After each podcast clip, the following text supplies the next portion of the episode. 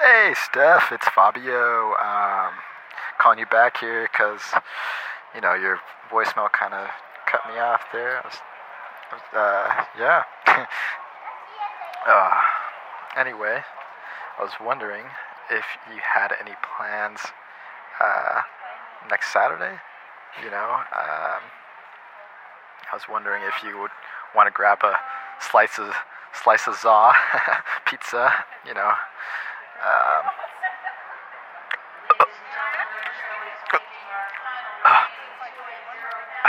just swallowed my gum there. Um, yeah, I'm fine. I'm fine. Thank you. Uh, anyway, yeah, are you free on uh, Saturday? Question mark. All right, call me back. Bye. It's Fabio.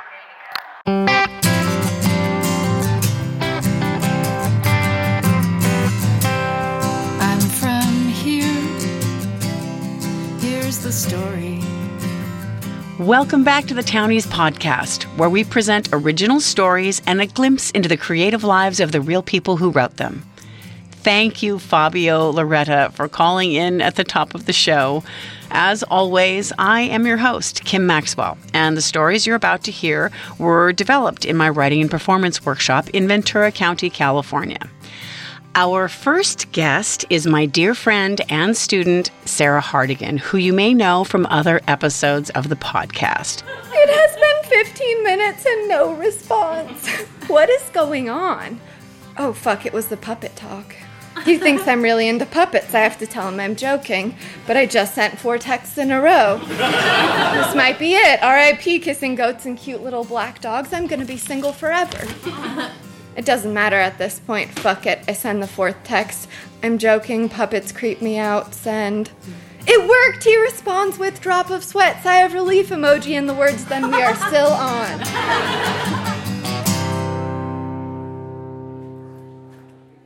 This is the first time that we have gotten to have you in for an interview, Miss Sarah. Thank you so much for being here. Thank you for having me. This is great. I feel like I need to be really excited. I am excited, but it's weird to be excited into a microphone. It is weird. Yeah. Yeah, try not to spit. I'm trying not to. now I feel like people think I spit when I said that. I didn't spit. Kim is just uh, joking. So you have actually been writing for a long time. When did you start? When did I start writing? Um, probably when I learned how to write. I don't know what grade is that. Uh, maybe. When do you learn how to Like write? first, second grade? Yeah. I I do remember the first time I remember um, sort of being told that I can write, and I mean that in terms of, um, wow, you have a writing ability, is sort of hilarious. I won um, a dare contest. like they were like, write about why drugs are bad. And I don't know what I wrote, but I was shocked when I won and had to read it in front of everybody. Oh, Yeah, so that was your catalyst? it was um I ge- yeah, a I was Nancy like, oh, I guess they of think I can write. Uh huh. so you actually now, though, write for a living. I do, yeah. Why a writing class then? because um work is work and for me I work at Patagonia. It's a great company. I really believe in what they're doing and it's one of those rare places that um they are actually doing what they're they say they're doing. So I'm not really spinning yarn so to speak. That said, um you know, writing for work as an editor, writer for a company, you're never in your own voice. You're always sort of um, in this company voice. So, uh, I love comedy writing. I love storytelling. Um, I love, you know, as well the deeper stuff. And I think if you don't do enough of that, you sort of you start to lose your own voice. And mm-hmm. that's I think the scariest space to be in is mm-hmm. when you can't hear yourself. Hmm. And how do you keep your personal writing separate from your work writing? How do you stay fresh and inspired? That's a good question. um, well, I think a lot of, you know, creative advice is to add structure to your life. So make sure you get up every morning mm-hmm. and write for 10 minutes mm-hmm. because it's all about consistency. Mm-hmm. I don't ever do that. I haven't been able to get myself to do that. I love to talk about doing it. I'm like, I'm, you know what? Next week, I'm going to mm-hmm. start juicing celery and writing for 10 minutes every morning. Mm-hmm. It never happens. But um, And so that's sort of why class also. yeah, so mm-hmm. I do have to commit to some kind of, you know, class or writing group or something that forces me to go to a place once a week that I the place I said I would go to and other people are waiting for me at to do the thing I said I was going to do. Otherwise, I can talk myself out of it because nobody's depending on me to do anything like that. Um, which, uh, you know, I wish I was stronger than that, but I tend to write in odd spaces. So I'll write in the notes section of my phone, in a bathroom, at, you know, a restaurant, or in my car after a drive because I was thinking about hmm. some things, or after a run, or my favorite place to just write an entire piece is in the closet at your studio. I always have to have my closet time. It's usually two two days before a performance. I have Most nothing. people most people recommend coming out of the closet, not seeking it out to I need the closet. I need my closet time. I need that pressure. Deadlines help me a lot. good deadlines are your friend then. Uh, Well, what tools do you turn to when you get stuck or you're tired or you're feeling like you have run out of words? That's a good question. What do I do when I think I've um I usually come ask you if I'm a writer. Kim, am I a writer? I don't think I'm a writer. I'm pretty sure I've been faking it this whole time and everyone's going to find out this time. I know they'll find out. And then you say you're a writer or you actually usually you say if you didn't have these feelings, then you probably then you aren't a I don't know how to ex- I'm not explaining that very well, but That's pretty close. I mean, you can't really have art without doubt. And so unless you unless you doubt yourself, then how are you really pushing the envelope? Are you really seeking like that level of work that's higher or outside of your grasp, that leap outside of what you already know how to do or say? Mm-hmm. So, and you're very brave that way. You lean into your doubt real hard. yeah, I usually start with a big spoonful of doubt. So you're the opposite And of I Mary Poppins. You're instead of a spoonful of sugar, a you're like, spoonful of doubt helps the self hatred go down. So I know also, because I've known you for such a long time now, that nature and hiking and climbing is a very huge part of how your feet are tethered to the planet. Where does your affinity for nature and your artistic process collide or overlap, or how do they feed each other? Um, you know, I was raised outside. So my dad was a big climber. Um, he taught me how to climb when I was like 4 and uh, I used to be on a search and rescue team, but I always saw this comedy, stand up sort of storytelling separate from my outside self. And um, actually, recently I I see how they're integrated, but I kind of always felt like two different people. When my dad was uh, teaching me about climbing, I remember he would be belaying me, which is like having me on a rope mm-hmm. and I'd be climbing and he'd tell me to fall. Mm-hmm. you know, part way up. He's like, fall. Like, oh, I don't want to. He's like, just fall. I'd fall. And he'd be like, see, I got you. You can mm-hmm. try. You can you can stretch yourself outside your limits. I'll catch you. And I think that's sort of what we have support networks for, like whether it be friends or family or both. Um, And that's where you can, I think that's what gives me courage usually to try comedy or um, stretch outside of what I feel comfortable doing. Because I know it's okay to fall.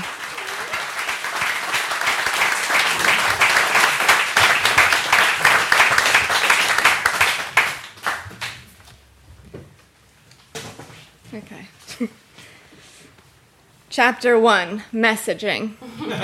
I haven't met him yet. I know a handful of things from his dating profile. He has kind eyes and a small black dog. One time he kissed a baby goat, and he doesn't like couch potatoes. However, it's possible that he likes those things separately, in fact, highly likely. Most people like sitting on couches and at least one form of potato. I have not asked him that yet. Right before the first date, we exchanged messages on Bumble. Him. You're an insult comic, aren't you? Two question marks to emphasize the importance of this question, plus a grimace emoji to emote lighthearted concern. and, and then he adds, just wondering if I should prepare myself. Me, no, not even close. The opposite. I add three emojis at the end because I am confident but not cocky. Rainbow, red heart, stars, send. Shit, it was probably too soon for the red heart emoji. I haven't even met him yet. Now I'm in too serious, too soon town. I'll fix it with the nerd emoji. Send. Uh, that was two texts in a row. Now I'm sweating. he responds, So you're a kind, nerdy prop comic? I'm feeling confident again because he called me a comic. I text him back, Oh, yeah, a prop comic. I use props, actually puppets, for my comedy insults. so they're not actually coming from me. It's a very Californian way to insult people. LOL, send. Why did I say LOL? I'm not laughing out loud. Now it looks like I really have insult puppets and I'm maniacally laughing to myself alone in my room. I need to I need to drive home the joke. I'll send one more text. JK, I meant M P A L O L. My puppets are laughing out loud. Send. That should do the trick. It has been 10 minutes. He isn't texting back. 10 fucking minutes. He was just talking to me. Maybe he's pooping. Some people don't text and poop. I appreciate those people. Maybe a bowel movement got in the way of his vowel movement. That's funny. Maybe I should text him that. No, I should not text him that. Audrey said no jokes before meeting people. My jokes are not for the online part of dating. It has been 15 minutes and no response. What is going on? Oh, fuck, it was the puppet talk. He thinks I'm really into puppets. I have to tell him I'm joking. But I just sent four texts in a row. This might be it. RIP kissing goats and cute little black dogs. I'm gonna be single forever. It doesn't matter at this point. Fuck it. I send the fourth text. I'm joking. Puppets creep me out. Send. It worked! He responds with drop of sweat, sigh of relief emoji, and the words, then we are still on. Chapter 2 Getting Ready. The big decision. Do I shave my giant 1970s style bush off? Look at my head hair and then use your imagination to transfer the amount and thickness to down here. I am not exaggerating. I full on 100 support and percent support anyone who rocks a giant bush and feels good with it. However, I am not comfortable with my giant bush, so I grow it all the way out and call it George W. Protection Bush. Let me clear something up. That's junior because senior is insensitive, and this bush is not dead. Okay. Moving on. I wrote that before he died, okay? this has been rocking for a while. Um, your Dick Cheney won't get anywhere near my George W. Protection Bush. Even if they're working in the Oval Office together, they won't touch. It's physically impossible. like trying to call, crawl through those giant English hedges. Keeps me from making rash decisions on first dates. I'm leaving George W. Protection Bush as is. No trimming. makeup. Make it look like I'm not wearing makeup, but that I'm a naturally dewy, shimmery angel from heaven. Highlighter, blush, highlighter, blush, powder, wash them off. Eyeliner, nope, not gonna try that. Eyeshadow applied with my finger. Why is my eyeshadow scented? It smells like a fresh baked coo- cookie. Who is thinking about eyelid smell? Maybe it's for him. Maybe he will smell my fresh baked cookie eyelids tonight and think of the cookies his mother used to make him as a boy. Maybe it triggers some fond childhood feeling that then triggers attachment. Maybe he will fall in love with me and my cookie eyelids. Genius, I lay it on thick. Protection bush, check. Cookie scented eyeshadow, check. I'm ready. Chapter 3 How did I get here? We are wine drunk because my best friend works at a winery and I took my date there to get him a little sauced, but we had too much sauce, and now we are in my bed trying to sleep it off. My sweatpants are double knotted for his protection from me, not my protection from him. And George W. Protection Bush is still rocking his best life downstairs. We just had what might have been the best date of my entire life. You know, in rom coms, when they do a montage of the rom com couple in different positions, chatting and gazing and laughing and losing track of time, and the over the top cheesiness of the scene makes you want to throw up a little in your mouth, and it tastes like a mixture of popcorn and soda, or maybe like tomato sauce, but you haven't had any pasta recently. the date was that good. Like the scene in the rom com, not the throwing up part. But now I'm here in my room with him because I got us drunk and he can't drive, and I'm trying really, really hard not to fall asleep and ruin this whole thing. And although puppet jokes didn't kill my chances, night terrors will certainly get the job done. I've done this cute thing since I was a kid where I launch out of bed and yell something weird and then conk out again, and I don't remember any of it. I've tried everything to stop myself from screaming weird shit in my sleep. I've tried neurofeedback, melatonin, tea for sleep, a special strain of marijuana for dreaming called Luke Skywalker, little pink pills, meditation, listening to food podcasts while I fall asleep. Nothing works. It's 2 a.m. and he's lightly snoring in like a really, really cute way. Mm-hmm. He's so cute, but I am terrified of dozing off and saying something fucking crazy in my sleep. Here are the exact things that my sleep talking app recorded me doing the night before he slept over. 11:22 p.m. Oh my god, he took out my wall! Hold on, I really was 12:40 a.m. Hey, hey, where is the baby? 1 a.m. Why doesn't anyone like anything I'm doing? I can't fall asleep. Who knows what the hell I'll do? I'll just keep moving my foot. That will keep me awake. Will he? I'm moving my foot. Will he notice me moving my foot? It's 6 a.m. and he's opening his eyes and smiling like a pretty princess. I made it. I didn't fall asleep. Chapter 4 Gross. I want to do stuff with you and that grosses me out. No, not that kind of stuff. Like I have this sudden urge to spend an hour with you in the cheese aisle at Trader Joe's. In this daydream, I would open one of the grated cheese bags and sprinkle cheese on your head. Now you're a baked potato, I would say, but not a couch potato. Love is not funny. I feel sick. I called your dog an angel puff from heaven. Who says that?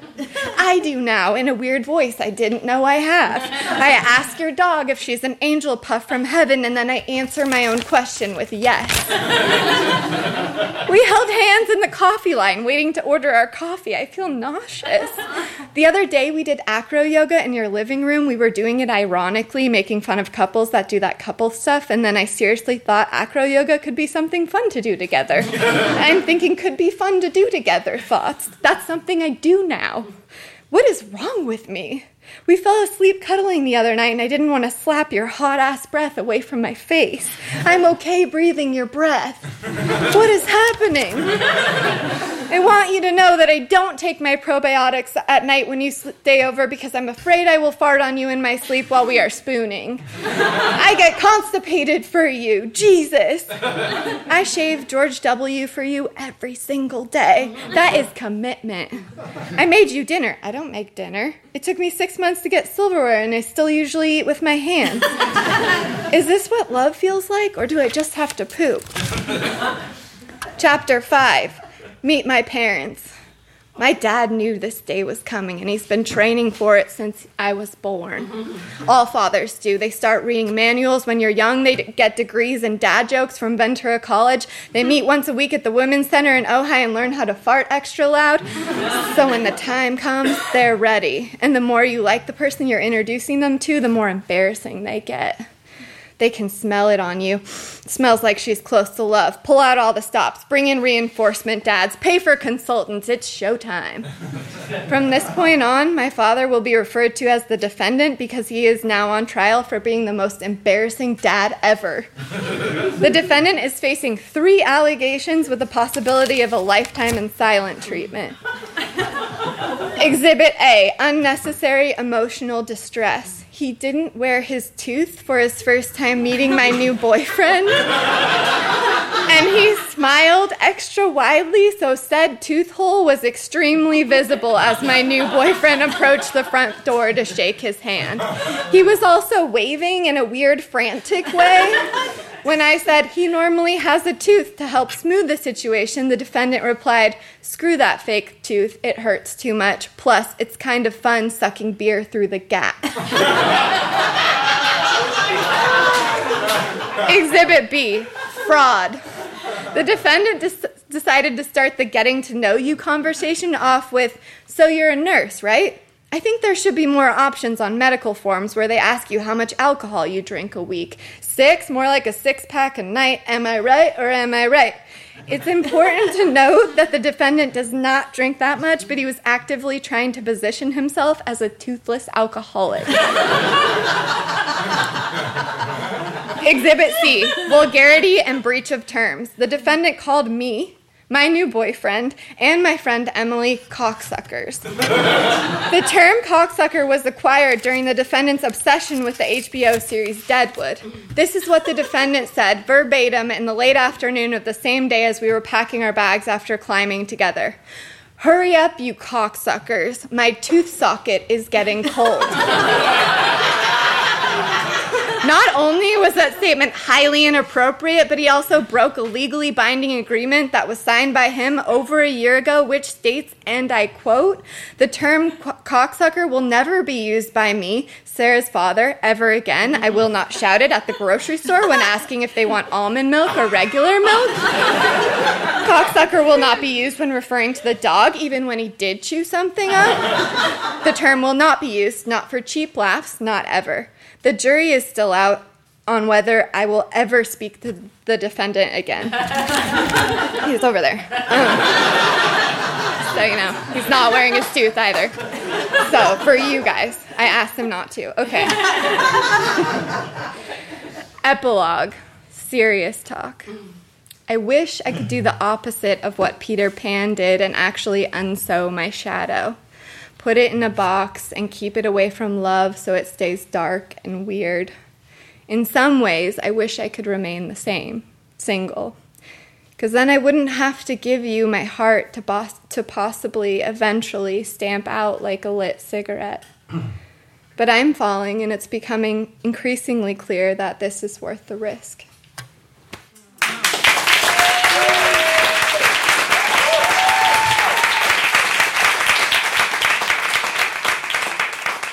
Match was written and performed by Sarah Hardigan in November 2018. So, this piece, Match, for me, is about more than dating. What is it about for you? Um, for me, it's, I guess it's about taking risks. I think um, we all are so afraid to get hurt again that sometimes um, we start kind of cl- slowly closing up. And uh, there's this great poem by Oriah Mountain Dreamer called The Invitation. And um, she talks a lot about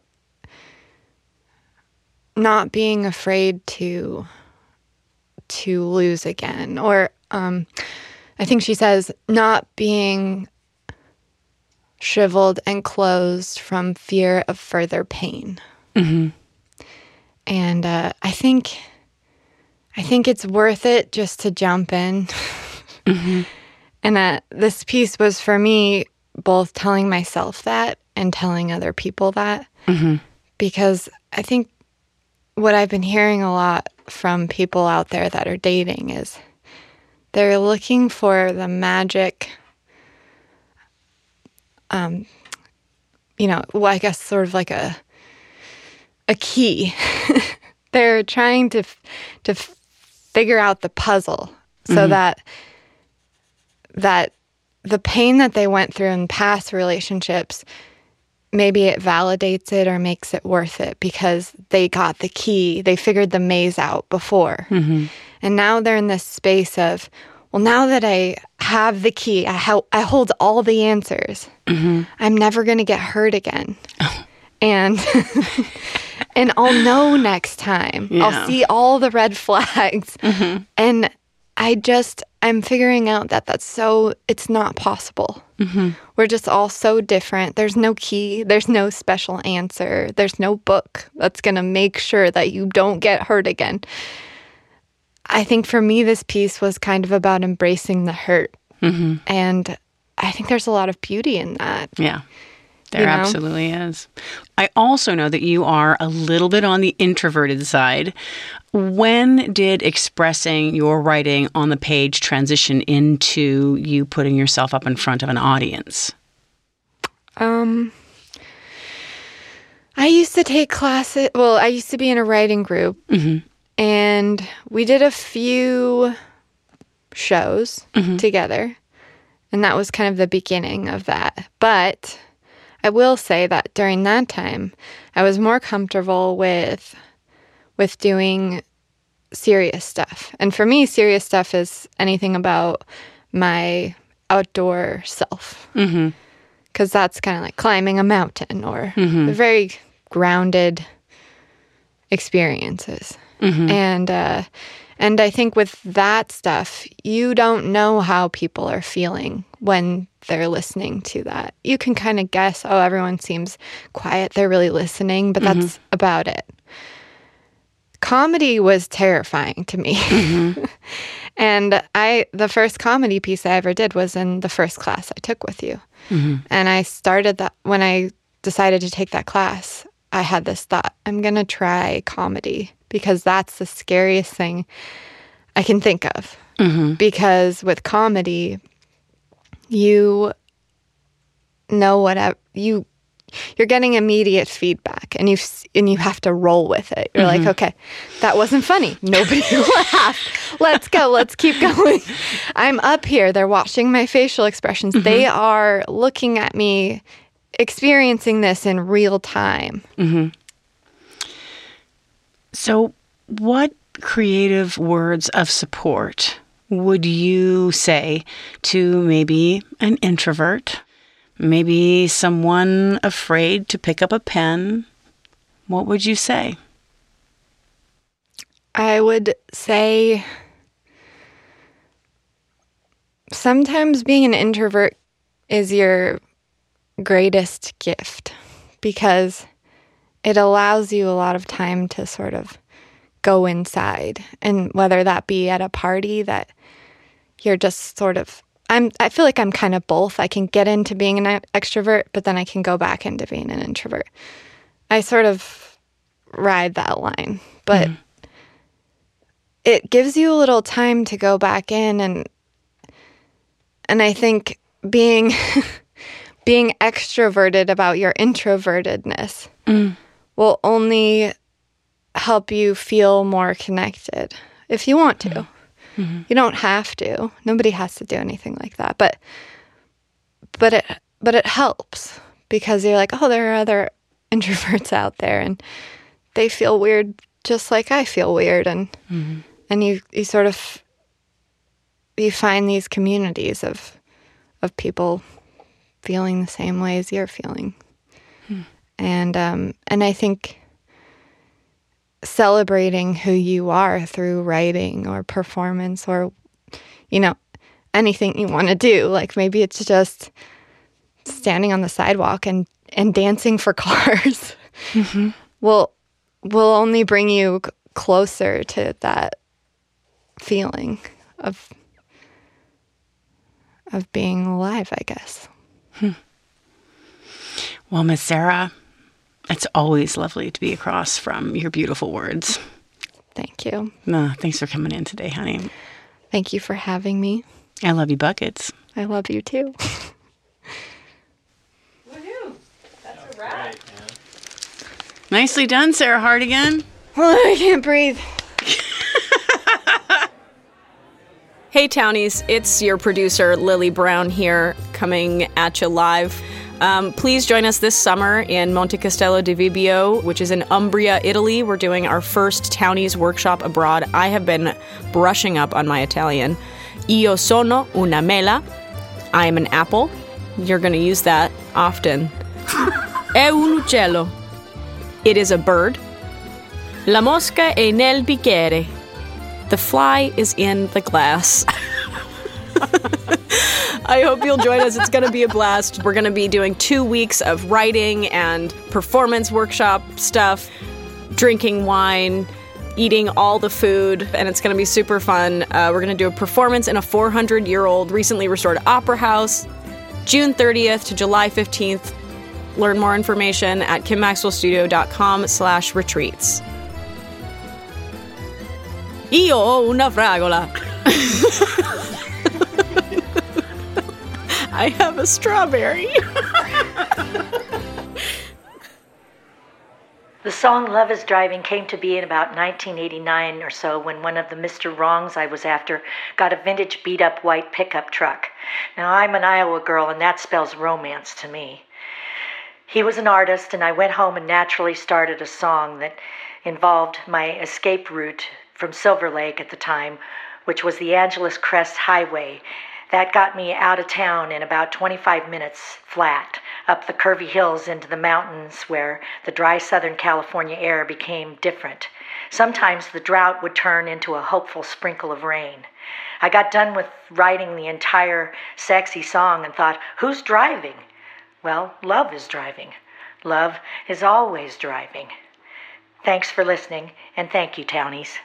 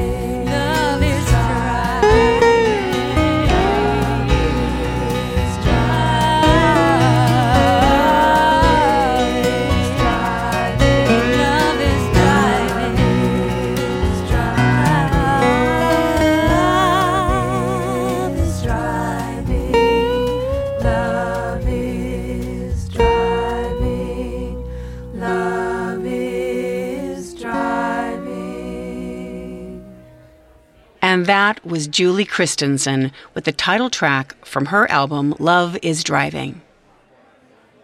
Next up, and our final guest today, is the absolutely wonderful and talented Lacey Shiflett. They're humans too, and they'd probably understand that you're just nervous because they probably are too, and they'd probably understand that you just spent your whole summer in a history class, and maybe you don't feel like you don't maybe you don't know how to talk to people anymore. Because you just write an essay form now and you feel like you need three points of evidence to make your fucking point. Yep, wrong one. Hi, Lacey. Hello, Lacey. Come on in, my love. Hello, friend. How are you? Have you met Ken Eros yet? This is Lacey. Lacey's also a very talented musician. He plays in Grace's band in Taos. Oh, that's cool. It's great, great music. Yeah, I really like it. Welcome to the podcast, my friend. Thank you, Kim. It's nice to see you. nice to see you too. If I remember correctly, you came to the teen class with the specific purpose of wanting to pursue stand up comedy. Yeah, that's right. Did you feel like you've gotten to explore that within the context of storytelling? Yeah, I do. I, I feel like although I don't spend a lot of time writing stand up um, when I'm outside of class, I feel like I have a lot of opportunity in class to, you know, it sparks kind of ideas for me, and then I go home and write more material, and then I come back and I feel like I can do that. Even if I don't write stand up for the class, I feel like mm-hmm. I have that opportunity. And did writing in more of a storytelling form open up anything else for you in terms of your artistic process? Well, I feel like the storytelling techniques, you know, that you give us, I, I think that it helps in all sorts of things. And I think it especially helps, you know, in the stand up comedy. I feel like you're still supposed to tell a story, even if you're just thinking mm-hmm. you're just telling a joke, or I guess the one liners may have a different opinion about it, but mm-hmm. I like the storytelling kind of approach to it. Mm-hmm. And so I think, and also in regular life, like telling stories to people, it really actually has helped me do that. So, is there someone or something that you turn to for inspiration when your bucket, so to speak, is empty and you are feeling tired, burned out, maybe less than at your best?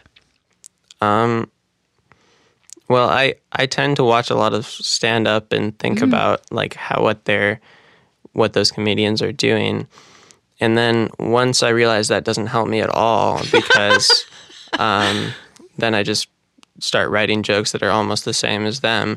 I go hang out with my friend and make a bunch of stupid jokes, and then I come back and write something um, that comes to me after hanging out with him.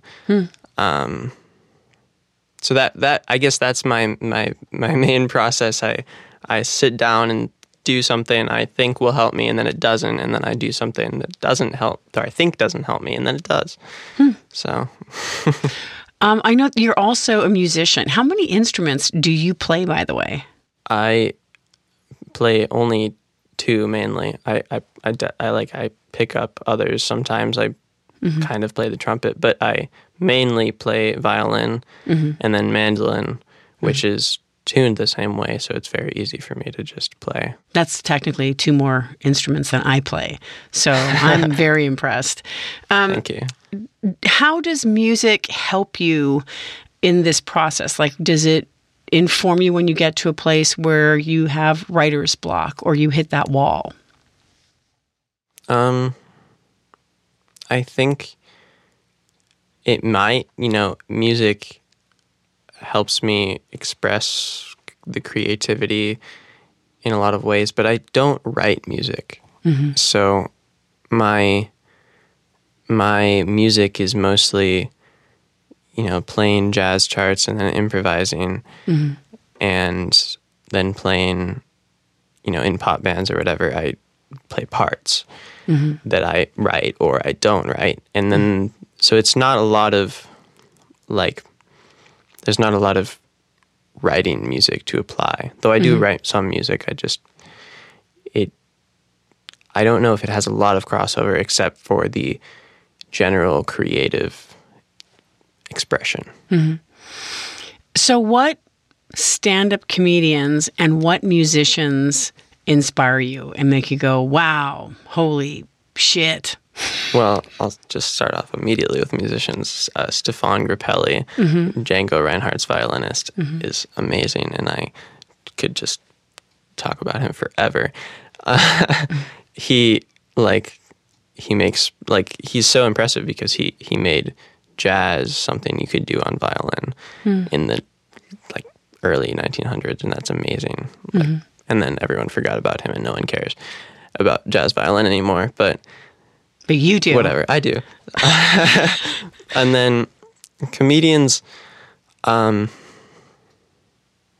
i like mike mike birbiglia a lot he's my favorite comedian i think then there are a lot of comedians that um are horrible people and Oh.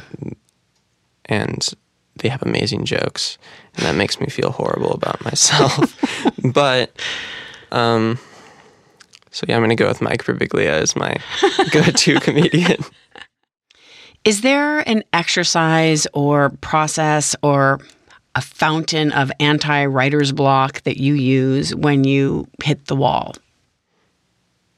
i usually go on a run Really? yeah um i go on a run and then i come back and um, maybe i don't start writing immediately but i i like you know it, it gets me my blood flowing or whatever and it it helps a lot and even just uh if i'm sitting down and like in the you know in the studio at kim maxwell studio i Nice plug. um, I'll you know I'll get up and go outside and run back and forth and come back and it helps a lot. Oh, that's right. I have seen you running around the parking lot. Mm-hmm. I thought you were just, you know, I don't know what I thought you were doing. I might have been messing around and procrastinating, but I might have also been, but I've also been trying to get the blood flowing. Okay, that that entirely makes sense to me. Um, your material, like every single piece you write, is always so inquisitive, as in you ask a lot of open-ended questions of the audience and of society in general. Why questions? because I don't like people to think I'm preaching at them. Mm-hmm. And though anyone can immediately from if they sit down and listen to one of my pieces, they can immediately find out where I stand on the political spectrum mm-hmm. probably. But I like for I like for my if I'm asking more existential or whatever questions, I want them to be, or inquisitive questions, I want them to be something that anyone can grab onto and say, how does that relate to me? Mm-hmm. Because when I want to ask something like, why is society so messed up in this particular way? I don't want people to, like, I don't want half the room to go, like, oh, well, he's just talking about liberals or whatever. Like, mm-hmm. that doesn't apply to me. Because it does apply to I'm trying to make it apply to you in a way that I'm asking a question that you should be able to answer. Anyone should be able to answer. And with almost everything in our culture sort of encouraging us to um, n- not question authority or ourselves, um, how do you stay curious? I read a lot of uh, behavioral economics books and psychology, and you know it's a very similar sort of thing. And so it's those books really spark me, and and classes that I'm in really spark me to think about. Like I'm reading this book, and it's talking about how the way we see people um, changes, like the way we'll act ourselves and how like so we'll we'll grow up in a society and we'll adopt whatever thing the society does and kids can pick up like at month four or whatever of their life. They can pick up on social status. And that idea alone is like so fascinating to me. I want to know why people do that. And so that's how I stay curious. I I want to know why people do things. You followed that rabbit down the hole? yeah. What other classes do you take? I'm in um right now I'm only in um, chemistry, intro to chemistry and music theory and ear training. And what training? Ear training. So it's like they play some notes and then you're like, that's what note that is. Oh, I thought they were like exercises for your ears, you know, so they don't like droop Well, your shoulders. kind, kind of in a sense. Yeah. I'm expecting my invitation to the Berklee School of Music any Uh, moment now, by the way. Hell yeah.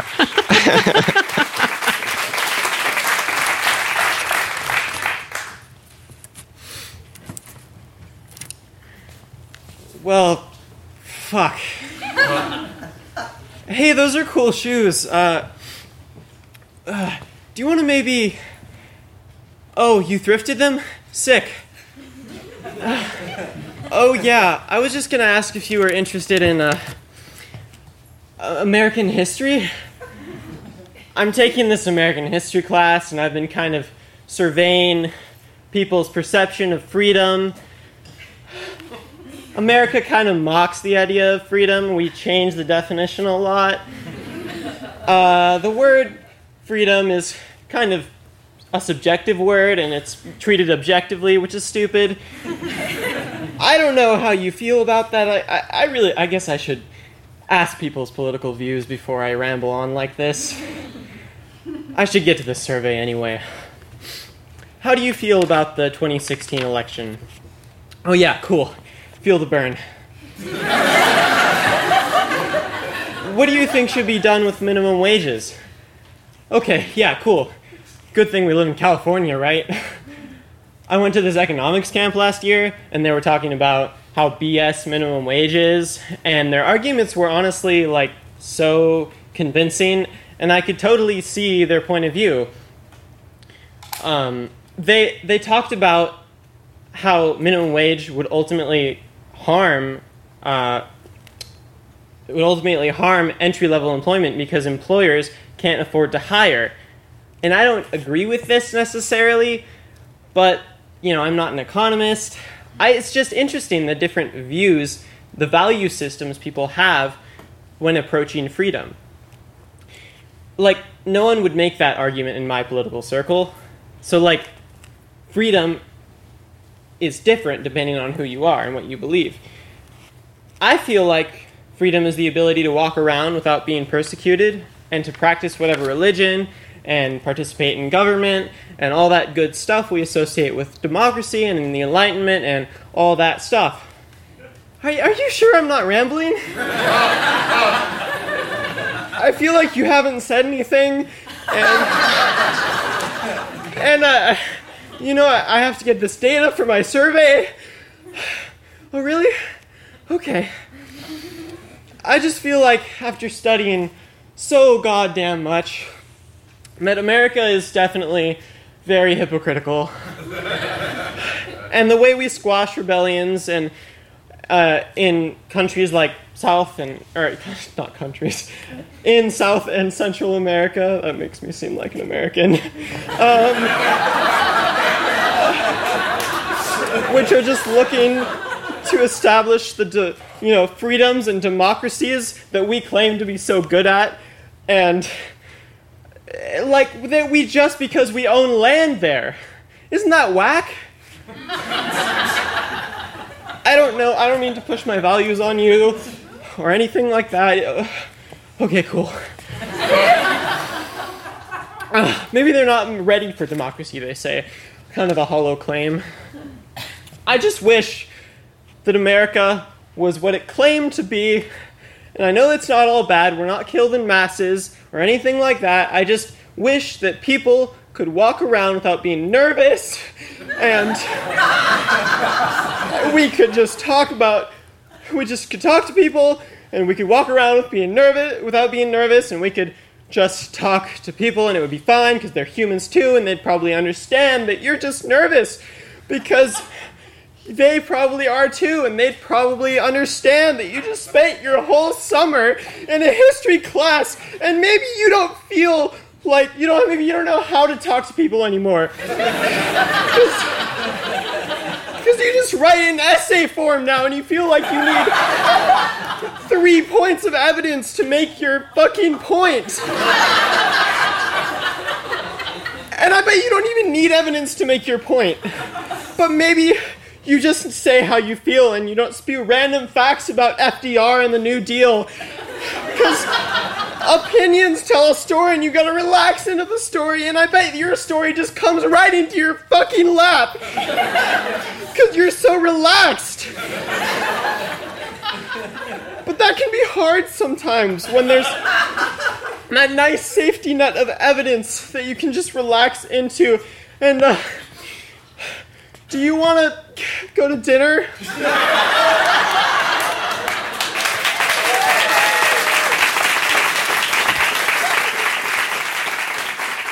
Three Points of Evidence was written and performed by Lacey Shiflett in August 2018. And here's the part of the episode where we give you, our audience, a prompt so that you might take part in the writing process along with us. In a second, I'll give you a prompt, and then you take it from there. Put pen to paper or fingers to keys and write for five minutes or more if you want, without editing yourself. Just write and write and write. Today's prompt I want you to write a love letter.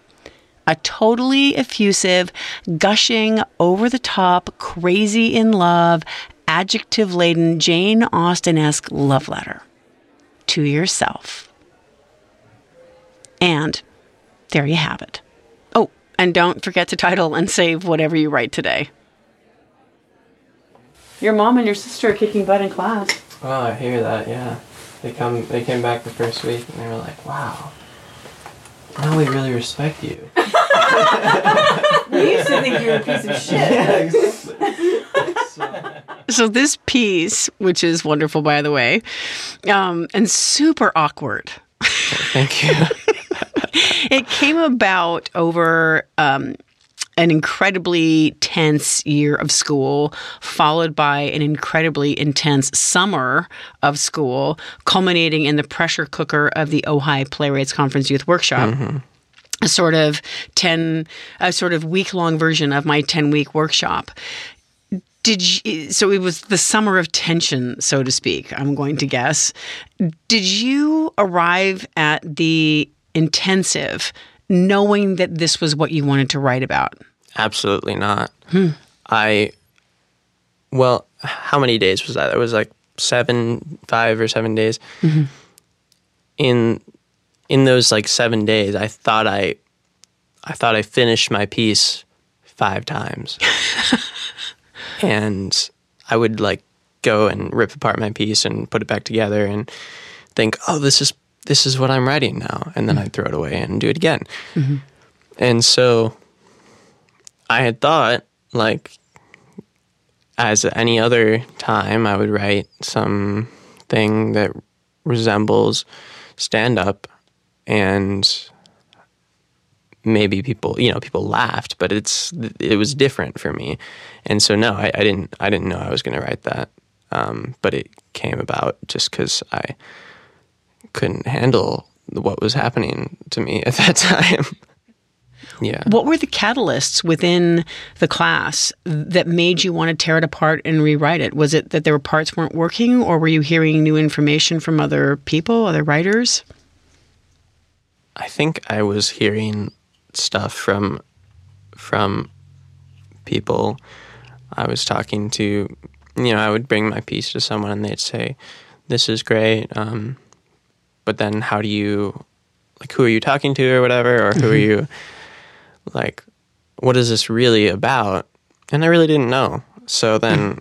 you know, first time after on the third day, I threw that piece away and thought, you know, it's I need to figure out what I want to address here. and so I thought since I'd spent like I like drove to Santa Barbara every day that mm-hmm. like those two months, I just thought what I really want is to like talk to people, and I don't know how anymore. Hmm. So that's how that came about. I found out who I wanted to talk to, and then I shaped that around. So then I just started writing, and that's what happened. Mm-hmm.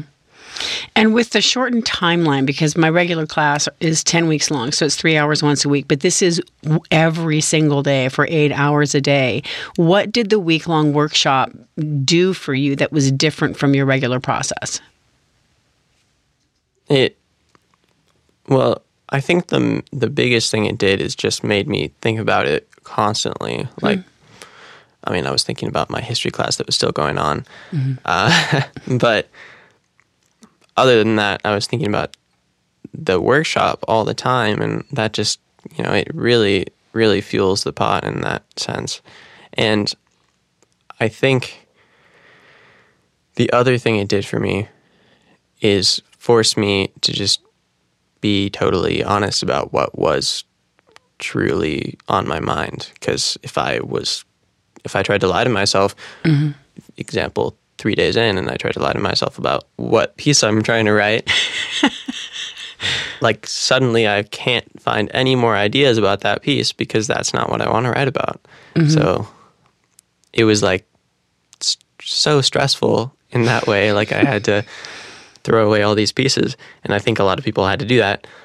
Um, but it was it was good in that way because i had to be really honest about it Do you have any advice for your fellow artists or for some of the young up and comers or just people in general about following their heart and i think just just write. Like i don't write enough. And if when i do it's great. And even if it's not great writing like it's great that i'm writing.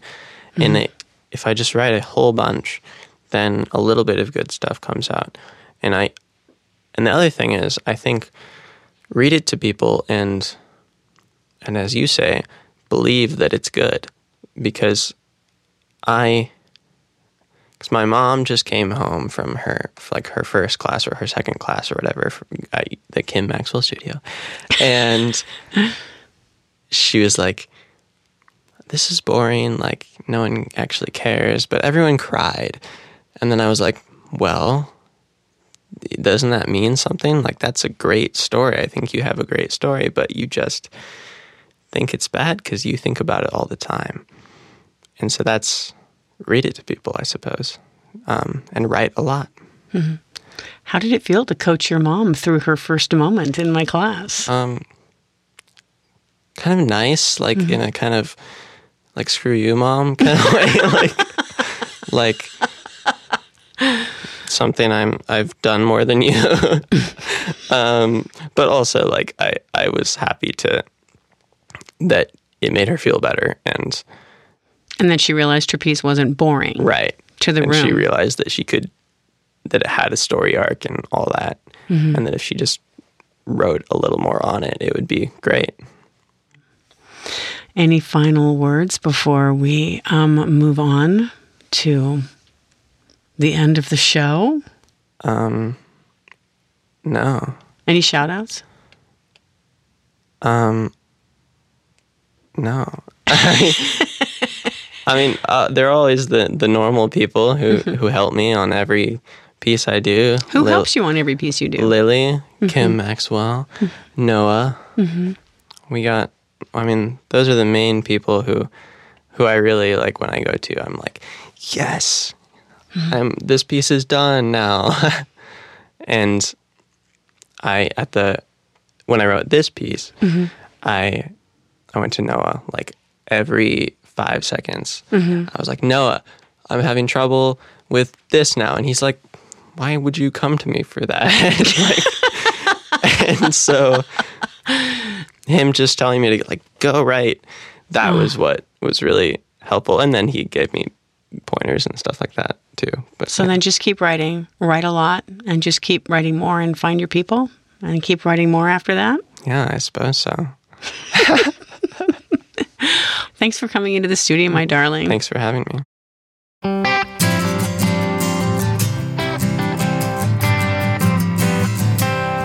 I'm from here. Here's the story. We are the Townies, and we are back every other Tuesday with original stories and a glimpse into the creative lives of the real people who wrote them. I am Kim Maxwell of Kim Maxwell Studio and the Townies Inc., and we are in the business of connecting people one story at a time. The Townies podcast is produced by Lily Brown, Ken Eros, and me, with studio engineering and mixing by Eros Creative and Sound. The Townies theme song was written and performed by Rain Perry, recorded and mixed by Martin Young, and mastered by Mark Hallman at the Congress House. Thank you to today's storytellers and music contributors, to every single donor, listener, supporter, to our board of directors, to the people who inspire us and keep us moving forward. Molly Allison, happy birthday. Woody Brown, Cleo Charpentier, Patrick Lashley, Asa Larmonth, Olivia Lures, Amaury Selgrand, April Theriault, Marissa Oots, and so many more. This podcast is made possible in part by a generous grant from the Ojai Arts Commission and the City of Ojai. And a big shout out to our corporate sponsor, Rabobank. You can find out more about us and today's storytellers at thetowniespodcast.org. Thank you for listening.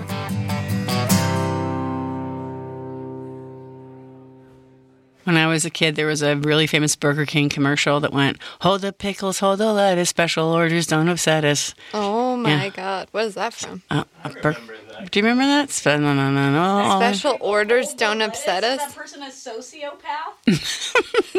The person that wrote it? Yeah, I think it was actually. I think Barry Manilow wrote that jingle. He Wait, made a what did you say? dollars. All the pickles, no hold, le- hold the pickles, hold the lettuce. Special orders don't upset us. Extra pickles. Hold And it was like, have your. That sounds like your pickle. What was hold your pickle, give me lettuce, all the burgers don't upset us. What?